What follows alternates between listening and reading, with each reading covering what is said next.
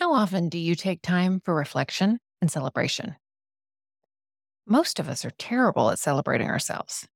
Holidays, birthdays, sure. But celebrating ourselves? Things that we've done or achieved? No. I'm not great at celebrating things. It doesn't come naturally. I don't throw parties. The closest that I come is inviting others to dinner out. I think it's about the feeling of pressure. I probably think there's some imaginary bar that I need to achieve, things you're supposed to do for it to be a real celebration. But also I think that there's a way that I need to behave, like I need to be properly happy and excited. What about celebrating or spending time noticing progress? Good things, achievement of a goal, a job well done.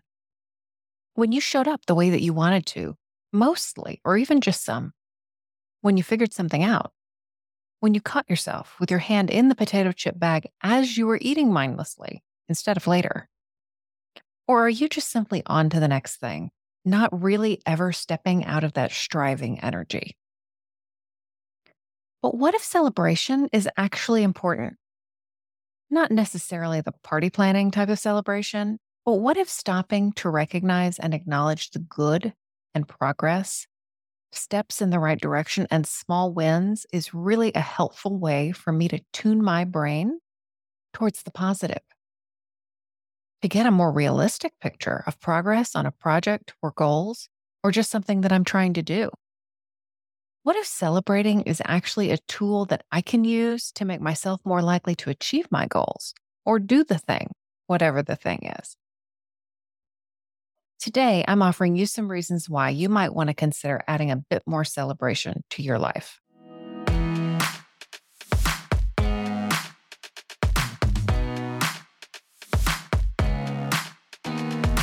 Welcome to Not Your Mama's Midlife Podcast with Stephanie Lee. On this show, we're talking about the experiences of high-achieving men and women across industries and lifestyles who are at about the midpoint in their careers and are no longer willing to let life happen to them. Together, we're going to purposefully create the second half of our lives by addressing burnout and overwork, getting clarity on how we are creating the experience of our lives, how we're conspiring to keep ourselves stuck, identifying and articulating what it is that we really want for the second half of our lives, and making a plan to achieve it.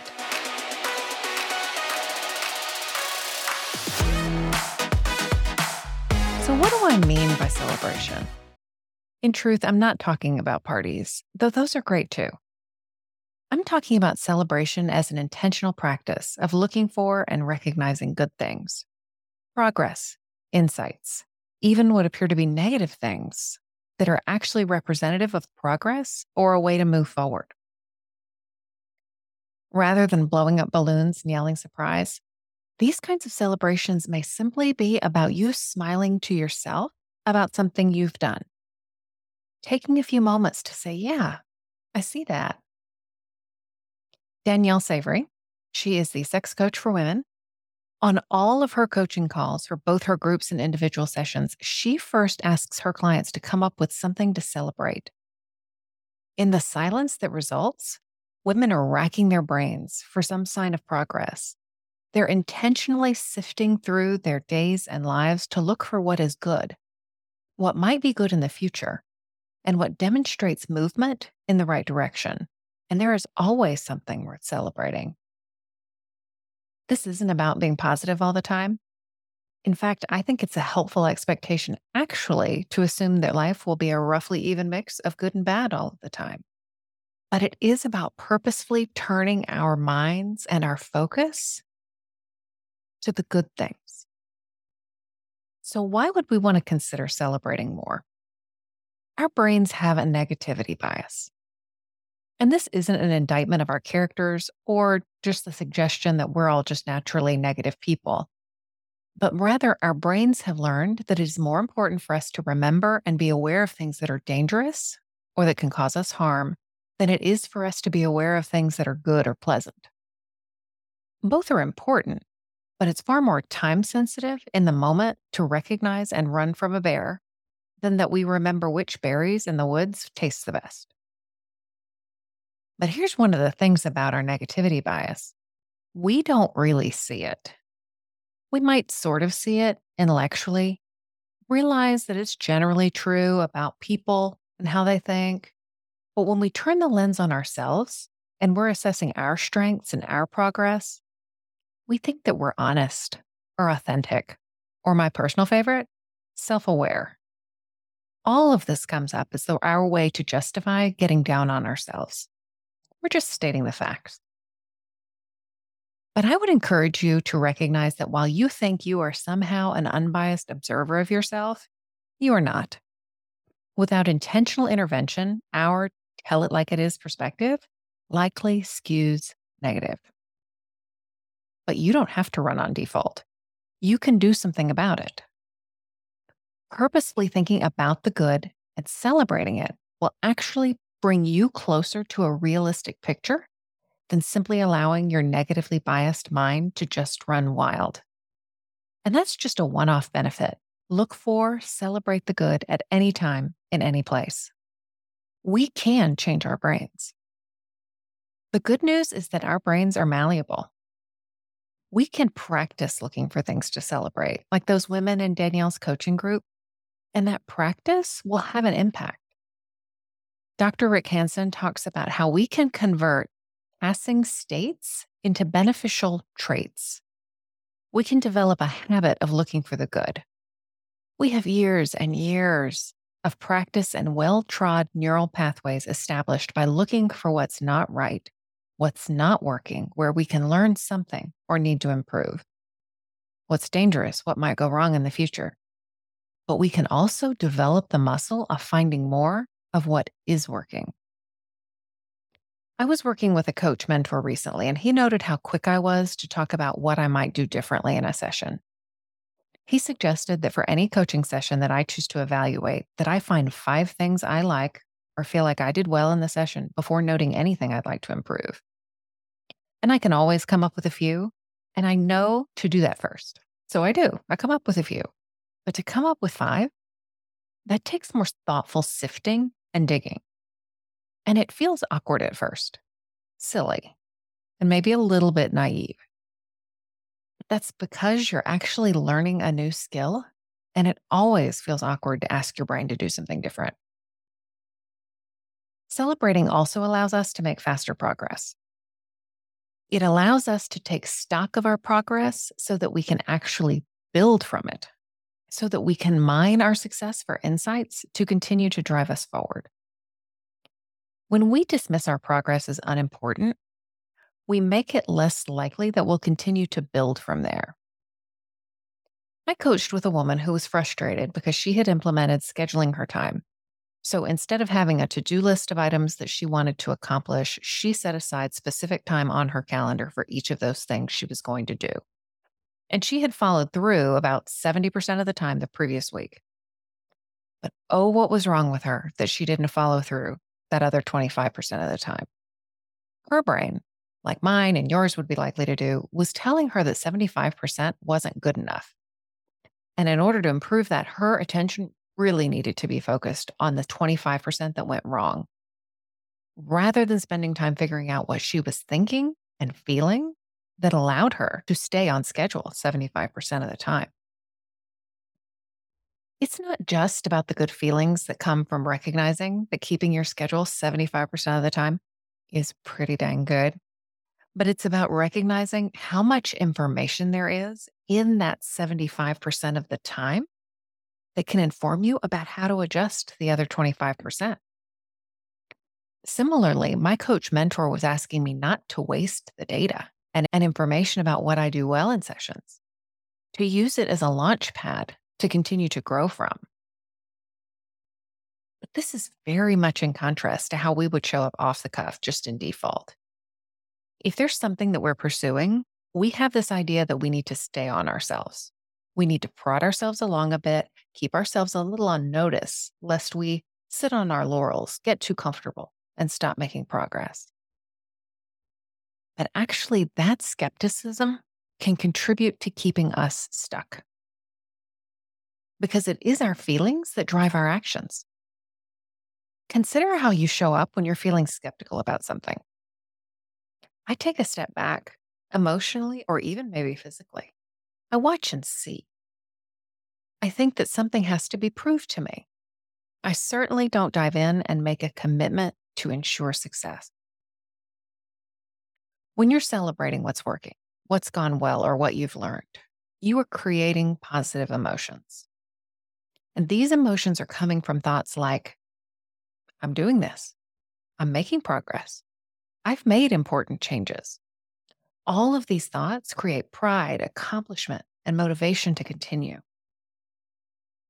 Reminding yourself how far you have to go can create discouragement and down feelings. And we usually don't take productive and constructive action from truly negative feelings. But when we have these feelings, we want to allow them to just be there. Pushing feelings away creates a situation where they will come back with a vengeance. But it's usually not these feelings, the down feeling, the discouragement, that gets us moving in the right direction. Usually we transition to other feelings that results from new thoughts that we eventually begin to think. For example, we spent Thanksgiving at my mom's. My mom has a beautiful home, but I had really never made note of how many mirrors there were. I kept glancing at my own reflection in her house over the Thanksgiving holidays. And by the time I got home with my husband, I had declared an emergency. I was ready to start losing weight.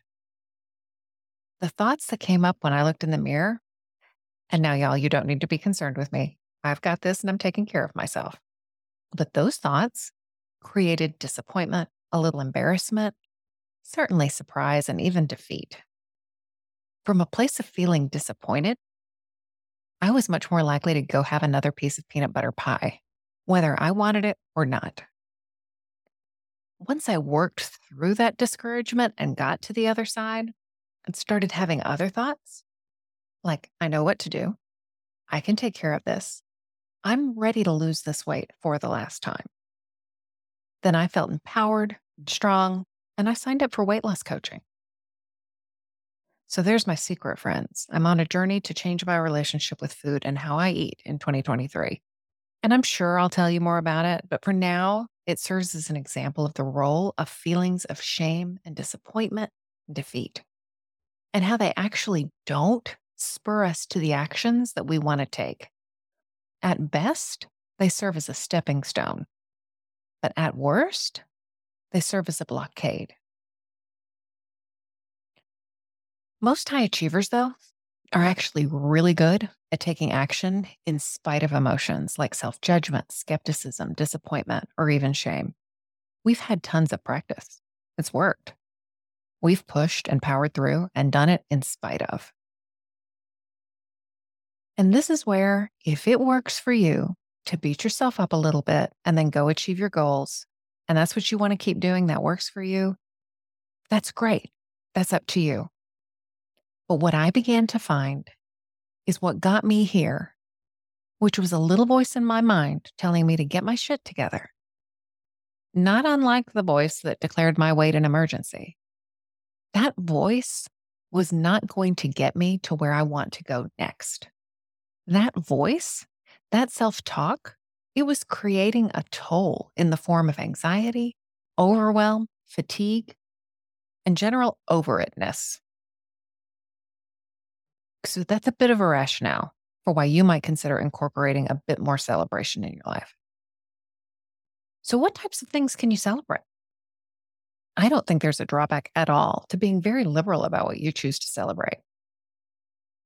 Think about new habits, for example. You can celebrate starting a new habit, days on which you followed through with the new habit. This could be as simple as putting a bead in a jar or a sticker in a calendar.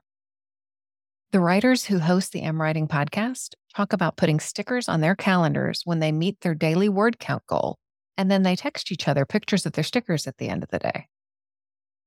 There was a reason we got gold stars in kindergarten, folks. This kind of reinforcement works better for those of us who might really like streaks, which everybody's doing, like the 30-day running streak or the 1-year running streak. But if we have a habit that we don't want to do every day of the week, another liability about thinking about things in terms of streaks, how many days have I gotten up at 6 a.m., for example, is that it can start to work against you if you skip a day. You think of all those days before that you got up at 6 and now they're lost. You have to start back over at 0. And it becomes a lot easier to skip more days. If you're trying to lose weight like me, there are things to celebrate in addition to the number on the scale. Things like deciding in advance what you plan to eat and following through on that. Not snacking, if that's something that you choose to make part of your weight loss plan. Allowing an urge to eat to be there without giving into it. Noticing mindless snacking earlier and earlier in the process, creating that awareness. Recognizing when you're eating because you're tired or you're bored or you're frustrated, but you're not hungry. Drinking enough water and getting enough sleep, both essential for weight loss. If you're performing or speaking in public or completing a project, you might celebrate those things that went well. I've talked on other episodes about being a bit of a nervous public speaker, and I gave a couple of talks recently that I felt very good about, I suspect as a result of the podcast. But it was more conversational, and I relied far less on my notes. I was more comfortable overall. It was a far more enjoyable experience for me, even if nobody in the audience noticed that. So I want to notice and pay attention to those things for my next public speaking assignment and build on those. Now, I also know what I'd like to change and do differently next time, and it's hard for me not to tell you about that too. But the point of this podcast episode is to really find the wisdom and the information in what went well. It's also helpful to celebrate new insights, awareness, or understandings. I've kept journals for years and years. And rarely do I actually go back and look through them. But almost inevitably, if I do, I see myself discovering an insight years ago that I think I discovered more recently. Personal development, personal growth, it often involves traversing the same territory again and again from different angles. It can be wildly frustrating to think that you aren't making progress. You're still dealing with the same, quote, issues or problems or struggles. But celebrating allows you to see your progress, to see that you're now addressing the same situation from a different angle. You're learning something more deeply. You're progressing in a meaningful way. The things that we learn about ourselves are so easy to forget and dismiss if we don't pay attention to them. You'll be like me looking back in the journal from 3 years ago and thinking, so I learned that then and I learned it again last week. That's awesome. And we often do have to learn those lessons again and again. So what can you do to celebrate? Our objectives with celebrating is to spend time soaking the good into our brains. And with some things we want to celebrate, it's also about mining the good stuff for information. We really don't have to do much at all.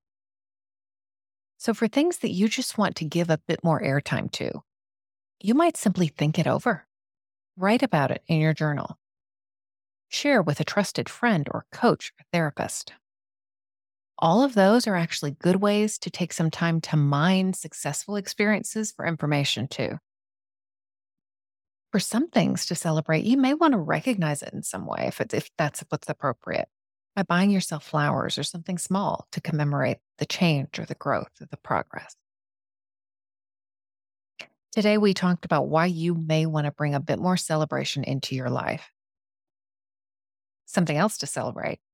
If you would be interested in working with me one-on-one for your personal growth journey to uncover and pursue what you want for the second half of your life, I have several openings for weekend sessions for new clients in the new year.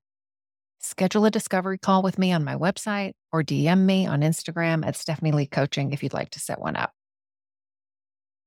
And be sure to go to stephanieleecoaching.com/episode 23 and find not only the show notes for this episode, but a worksheet to ask you some questions about ways that you might celebrate and things that you might celebrate. That's stephanieleecoaching.com/episode 23. The link's in the description of whatever app you're watching in or listening on.